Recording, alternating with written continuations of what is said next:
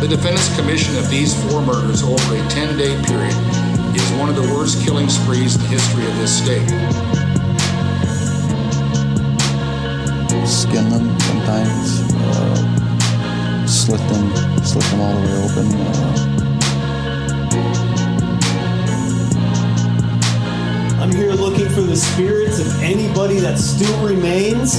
I have a device in my hand. If you would like to talk to it, please come forward. Tell me your story. Maybe I should have killed four or five hundred people. Then I would have felt better. Then when I felt like I really offered society something. You are listening to Serial Spirits, the podcast.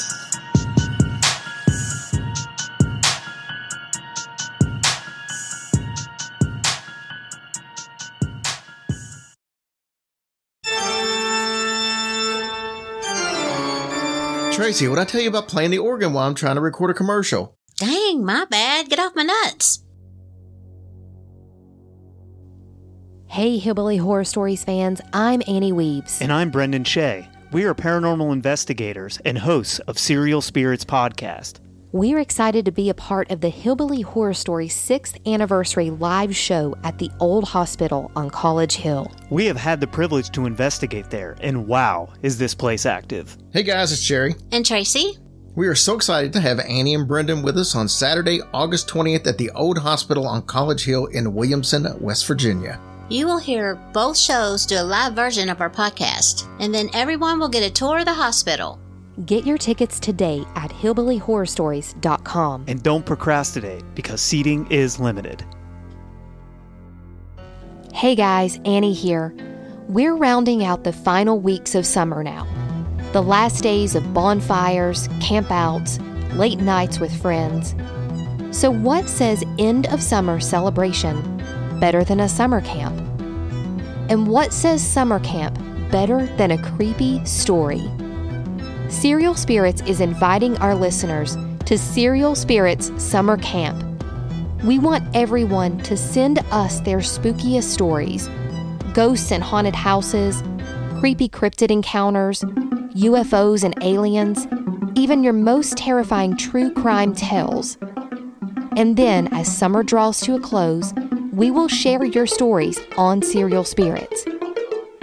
If you have a story you'd like to send to us, you can either record yourself telling your own story and send it to us, or you can type it out for us to read on an upcoming episode. Once you've recorded or written your story, you can send it to us on social media, on Facebook at Serial Spirits, or to me personally, Annie Weibel. You can also send it to me on Instagram at Annie underscore Weeps. Or you can send it by old fashioned email to Annie Weibel at AOL.com. So meet me at Camp Crystal Lake and gather around our proverbial campfire and share your stories with Serial Spirits Summer Camp. Now through the beginning of September, so don't wait. Send us your stories today.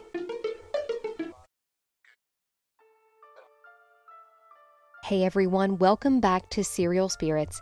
I'm Annie Weebs. With summer winding down and spooky season quickly approaching, I wanted to take a look at some of the stories and objects in the paranormal world that fascinate me the most.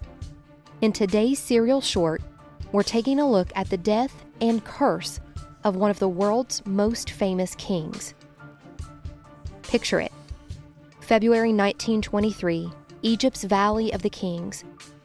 British archaeologist Howard Carter stood at the opening of the tomb of a boy who became a king, ruled a country, making decisions that only the most high commanders could make, and then died at the age of 19.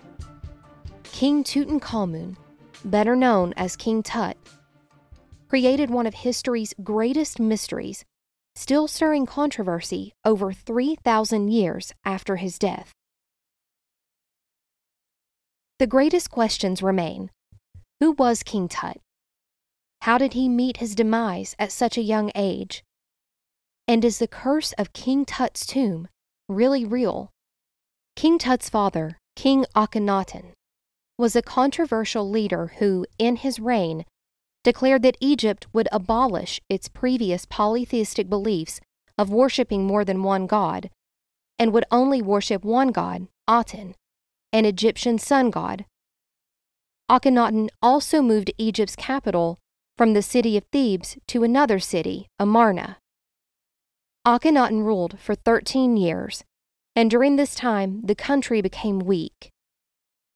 Akhenaten married one of Egypt's most famous queens, Nefertiti, although she was not King Tut's biological mother. King Tut's biological mother was one of King Akhenaten's other wives, who was also confirmed by DNA tests to be his own full sister. Inbreeding amongst the royal families was common, but also the source of many ailments amongst the line. More about this later. King Akhenaten died of unknown causes during his 17th year of reign. He and his wives had produced at least six daughters during that time, but only one son, named Tutankhaten at birth, who was eight or nine years old at the time of his father's death. Because of his age, King Tut would have had a committee of advisers who assisted him in making the most important political decisions, so it was not surprising that after Aten's death, his law of monotheism was abolished allowing the Egyptian people to restore their polytheistic beliefs and move the capital back to Thebes. The young king also changed his name from Tutankhaten to Tutankhamun, a post mortem slap in the face to his father and his views on monotheism. At the wise old age of 10, King Tut was ruling a country, taking on his first wife, Ankhesenamun, who was either his full or half sister. The pair had two daughters, one who died after premature birth at five or six months gestation, and another who survived a full term gestation but died shortly after. King Tut's inability to produce a regal bloodline could have actually stemmed from the bloodline itself. As previously stated, it was common and expected for the royal families to breed amongst themselves, keeping the bloodlines pure in their eyes. The years of incestuous relationships began taking a toll on the health of its successors, King Tut being the most well known example. In the early 2000s, King Tut's mummy underwent rigorous DNA and medical testing to try to determine the cause of his death at age 19. CT scans showed that King Tut suffered from a cleft palate, an extreme overbite, scoliosis, and a clubbed left foot. Depictions of King Tut often showed him with a cane, and a number of walking sticks were found in his tomb with him. His right leg had been badly broken. DNA tests were used to test for numerous genetic maladies, including Marfan syndrome, a disease of the connective tissue that can cause heart and lung damage. None of those tests provided any definitive answers. DNA tests did, however, confirm that King Tut had contracted one of the deadliest diseases in the area at that time malaria. DNA was found in his bones from the parasite that causes the deadly disease. Was it a combination of his poor overall health and the deadly disease that caused the young king's demise? It's believed that whatever happened to King Tut happened quickly, as the tomb that he was discovered in was significantly smaller than the tombs of other kings during that era. Historians and archaeologists believe that, upon a rapid decline of his health and sudden death, his people were forced to act quickly to construct a tomb for his burial, or use a tomb previously meant for someone else. We may not have all the answers to the life and death of King Tut, but centuries after his death, and immediately after the discovery and excavation of his tomb, it was speculated that King Tut lived on in a much more frightening way. After a series of unfortunate deaths and incidents concerning some of the excavation's most prominent names, murmurs of a curse placed on the tomb by King Tut himself began to spread. The first victim was George Herbert, the fifth Earl of Carnarvon, who funded the excavation of King Tut's tomb. Lord Carnarvon fell ill with fever after he nicked a mosquito bite on his face while shaving, developing a fatal blood infection and dying shortly after. It was said that immediately after his death, Lord Carnarvon's beloved dog back home in England howled uncontrollably and then fell over dead. George Gould, a wealthy railroad executive, visited King Tut's tomb shortly after it was opened in 1923 and quickly fell ill with what may have been pneumonia or malaria. He died a few months later. Aaron Ember, an American Egyptologist, was not on site at King Tut's tomb, but was friends with many of the Egyptologists who were there when the tomb was opened and excavated. Back home in Baltimore, he was working on a manuscript for a book entitled The Egyptian Book of the Dead. In 1926, shortly after a party Ember and his wife had hosted in their home, their house caught fire. Ember went back into the burning house, trying to save the manuscript. He and their maid died in the fire. Sir Archibald Douglas Reid, a radiologist, x rayed the body of King Tut after it was removed from the tomb and was on its way to the museum. He became ill the day after he came in contact with King Tut's body and died a few days later. Another British archaeologist, Hugh Evelyn White, visited the site of King Tut's tomb and was friends with many involved in the excavation. By 1924, supposedly so overcome with fear at the loss of many of his friends who had been involved with the dig, White died by suicide. Rumor said that in his own blood he had written, quote, I have succumbed to a curse which forces me to disappear. Howard Carter, the lead archaeologist in the excavation of King Tut's tomb, and the people closest to him were not immune to the curse either, it seemed. Richard Bethel was Lord Carnarvon's secretary and the second person to follow Howard Carter into the tomb.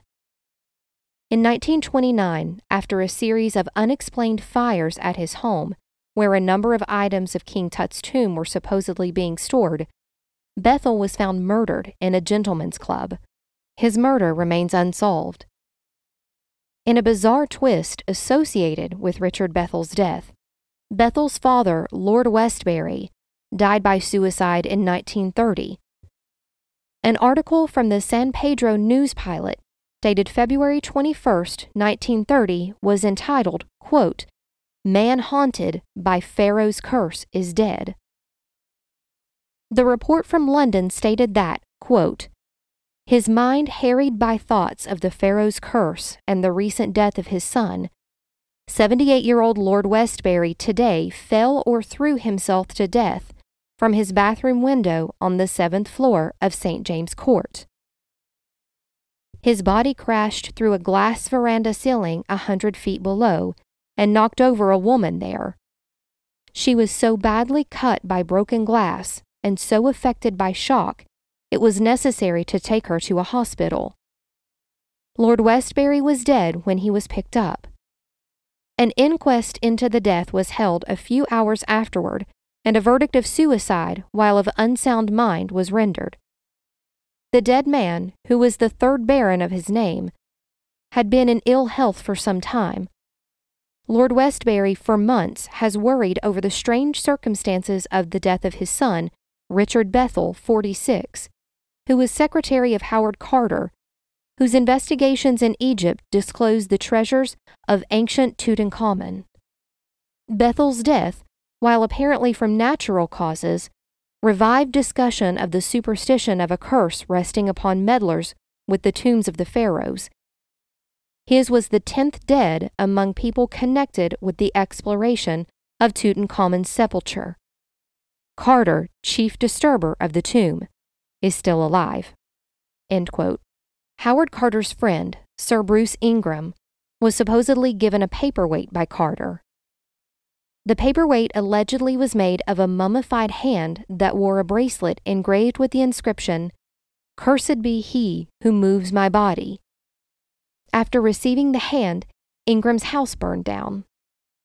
While attempting to rebuild his house, it was washed away by flood. Howard Carter himself only associated one bizarre occurrence to his time in King Tut's tomb. While completing the excavation, he came home to find his beloved pet canary in the jaws of a cobra. The cobra had found its way into Carter's home and into the canary's cage. The cobra was a symbol of the pharaohs and royalty in ancient Egypt. The incident frightened Carter's household staff, who warned him that it was an omen from the ancient gods. Carter died at age 64 of lymphoma. So, the life and death of King Tut. A boy brought to power by circumstance and died perhaps because of his royal bloodline. Did the curse of the young king really exist? Or were the numerous deaths associated with the curse simply natural causes of the time? If you ever find yourself in the Valley of the Kings, it may be a good idea to pay your respects from a distance, just in case. Thanks to everyone for tuning in to Serial Spirits. Please, if you like what you hear, feel free to rate and review the show. Five stars and some nice words go a long way in the podcasting world, and we appreciate each and every one of you. Until next time, bye bye.